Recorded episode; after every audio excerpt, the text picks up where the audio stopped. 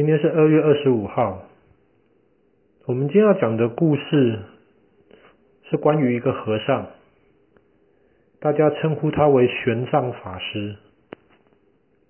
玄奘法师是整个中国佛教历史中可以说最重要的几个人之一。为什么玄奘法师那么重要呢？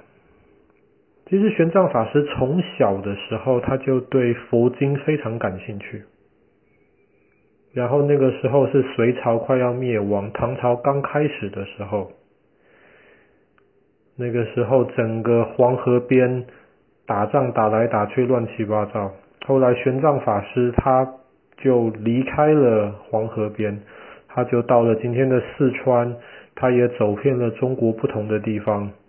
然后去学习关于佛教的一些书籍，然后宣讲一些佛教的道理。很多人很喜欢听他讲。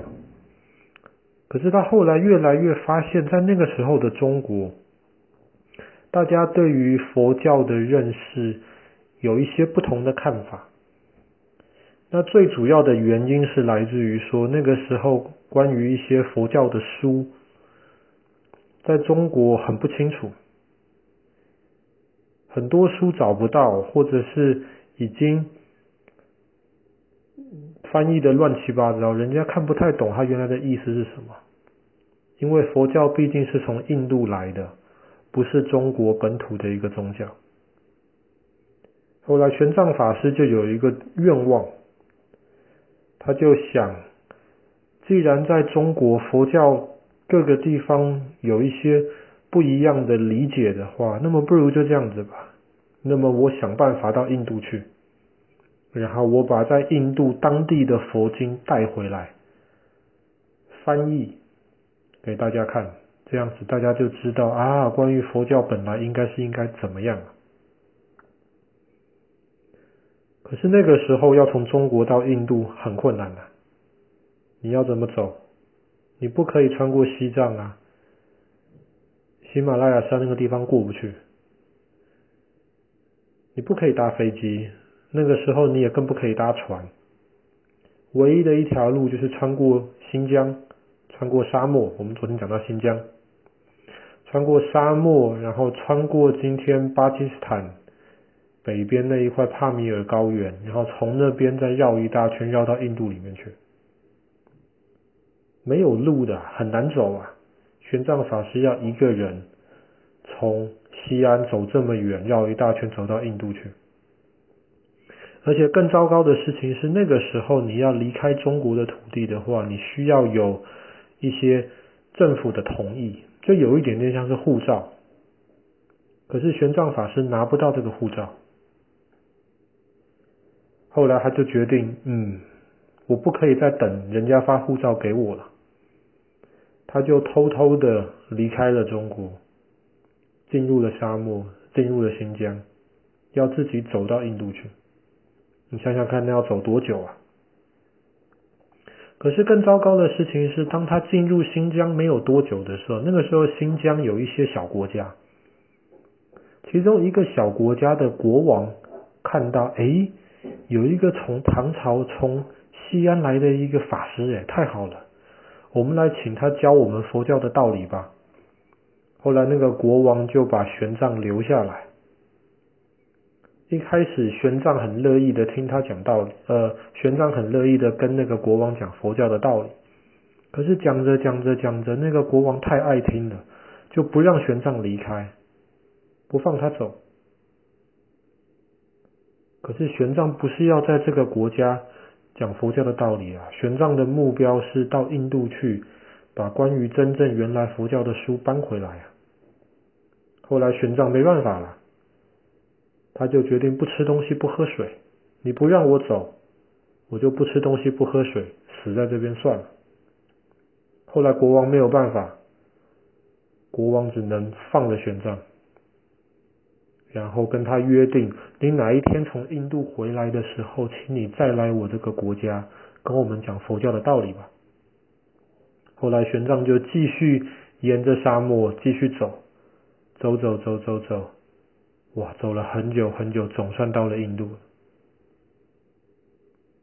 玄奘到了印度之后，他不但去见证了佛教那个佛陀一开始居住的一些地方，他也参观了印度的很多寺庙，而且他不只是停留在一个地方而已，他整个印度绕了好多圈，到处收集在印度的一些佛经，总共在印度待了十多年的时间，花了十年。玄奘总算把佛经搞清楚了，所以玄奘就带着六百多卷佛经离开印度，要再走那么一大圈路回到中国来。在西元六百四十五年的今天，二月二十五号，玄奘终于回到了西安。受到了唐太宗热烈的欢迎，一个人带了六百多卷佛经。你想想看，对于中国的佛教徒而言，这是一件多么重要的事情啊！最原始的版本的佛经这么多，被一个人从印度这么辛苦的带回来。